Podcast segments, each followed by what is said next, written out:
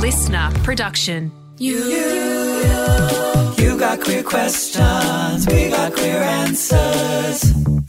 Hello there. Welcome back to Come Out Wherever You Are. It is Friday, which means we've got a steaming hot pile of queer questions for you. Because we know that you have queer questions. We do. And you're in luck because we have been doing our research and we have queer answers.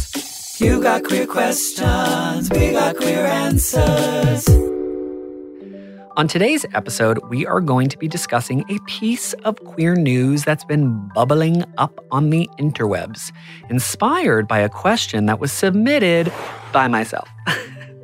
the question is What is a side?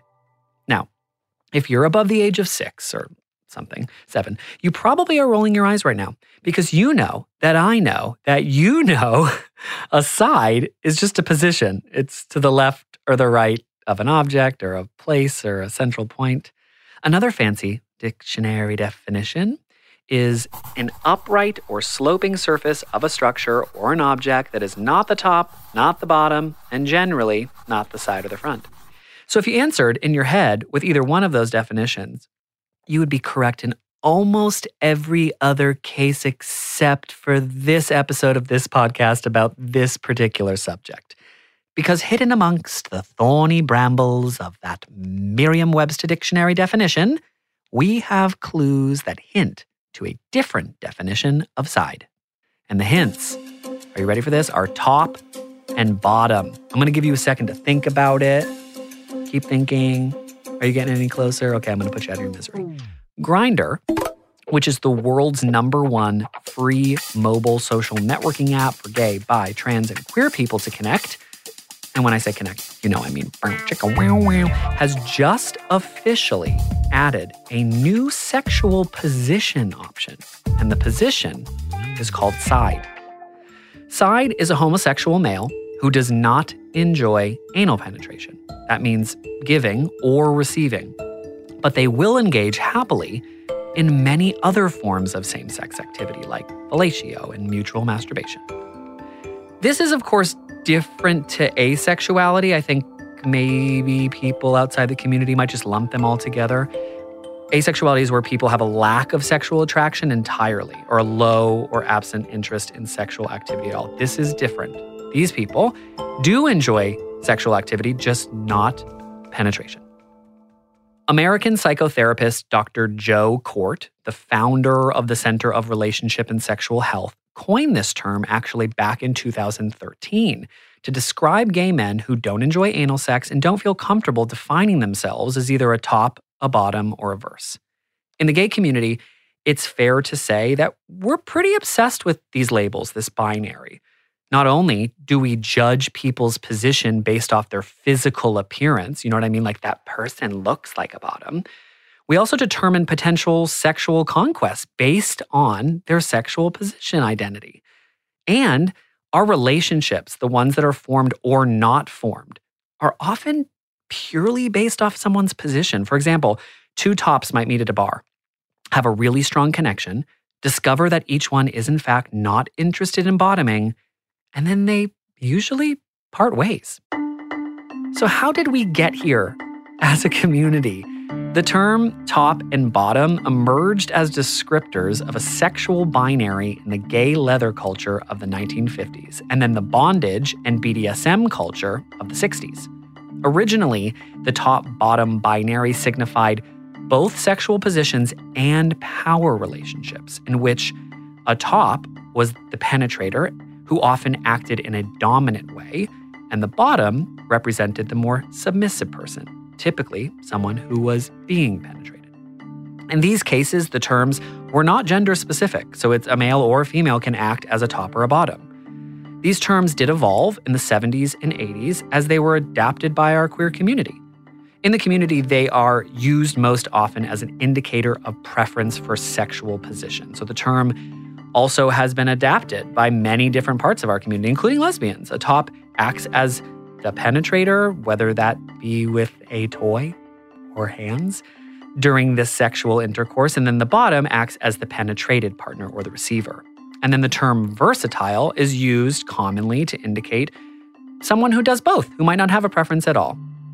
During the 1970s and 1980s, various methods of signifying whether you were top or a bottom emerged. And these ranged from tattoos to body piercing to color coded handkerchiefs, which was known as the hanky method. These visual signifiers of sexual practice denoted the top, bottom, or dominant, submissive preferences through its placement on either side of your body. In this bilateral signification system, anything on the left side of the body indicated that the wearer identified as a top, whereas the visual cue worn on the right side of the body indicated that the wearer preferred to act as a bottom. Prior to top bottom labels, the most popular terms were actually active versus passive.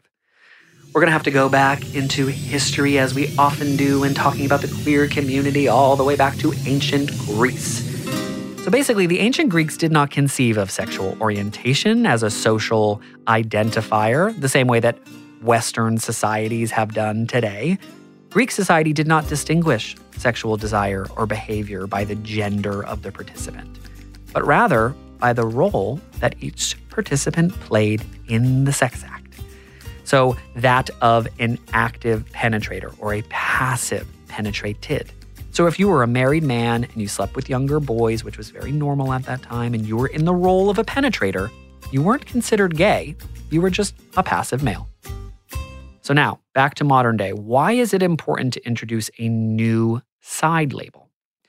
First things first, get this out of the way. This is probably the most obvious, or I think most important, is that there are people who can't have anal sex men who have undergone prostate surgery, for example, or maybe um, people who suffered nerve damage to the penis or have suffered from other physical issues such as hemorrhoids or they were born without being able to use the bottom part of their body. Whatever it may be, there are people who choose to sustain from sex entirely because it is either incredibly uncomfortable or just not possible.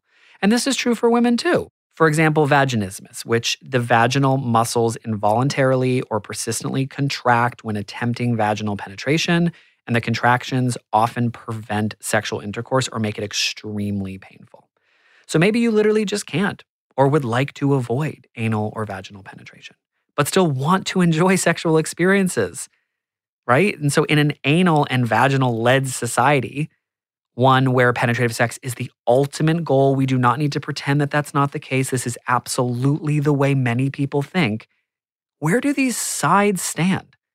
So that leads perfectly to the next reason to celebrate the introduction of a side.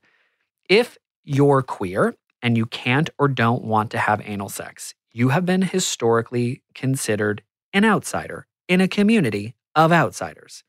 Dr. Kort explained when introducing the term that, quote, a lot of tops and bottoms call sides boring, virgins, trauma survivors. They say, you just haven't met the right guy yet. You've never learned to bottom properly, or just give me 10 minutes and you'll be speaking a different tune.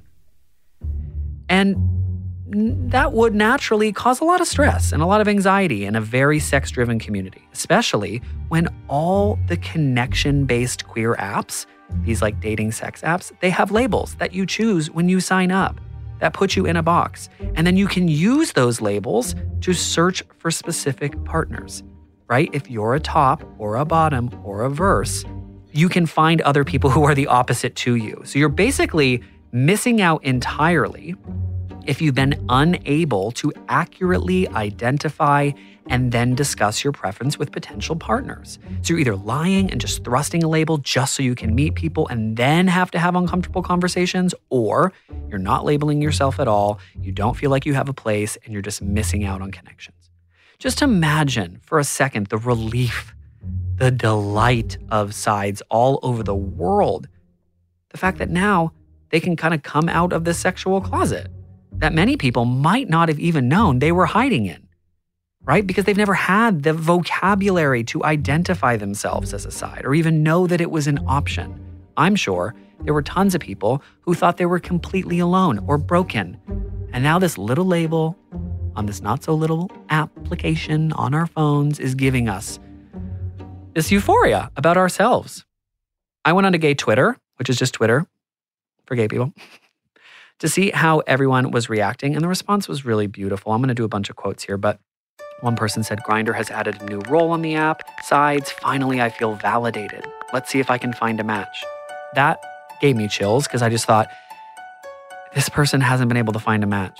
They've felt unvalidated. They felt left out of this community. That really isn't supposed to be about that. And that's beautiful. Second one was impressive update from Grindr. Can't believe they actually added in a side option. Everyone has their own sexual preferences. Give us the options to reflect them. Third person, my entire life I've wondered if I was broken. Oh, this news makes me feel like I'm not. Come on, people. This is beautiful. Personally, I really hope this is the new norm. I do. I hope that other apps follow suit, including straight ones, because I think that everyone in the world deserves a chance to feel understood and accepted sexually. Not just publicly on an app, but within yourself, right? Labels, they have power. They allow us to feel seen and heard in the larger context of the human experience. They allow us, I don't know, to feel less alone and to connect with others who might think or act or fuck the same way we do. Sex apps like Grindr, connection apps, sorry, are already very complicated places to navigate on a very good day when you are labeled as a top. In fact, this community at large is complicated without a damn app. So hopefully, this makes it just a little bit less complicated for thousands of humans all over the world. Not just in finding sexual interactions, because obviously that's important. We all want to feel fulfilled in the short term. But I'm hopeful that this is more helpful in finding love in the long term, finding someone you can be honest with about your needs. Because, contrary to popular opinion, my friend, sex doesn't always need to include penetration. And now, finally, there is a label to prove it. That is our episode, my friends. If you have a strong opinion about this particular queer question, you can head on over to our Instagram at Come Out Wherever You Are and join the conversation. And if you have any other queer questions, please do us a favor, slide into our DMs. I promise you, we've got queer answers. I will see you next week. Come Out Wherever You Are is presented by me, Sean Szeps. Our lovely producer is Lindsay Green. Our executive producer is Lema Zacharia. And we can't forget our audio producer, Chris Marsh. See you soon.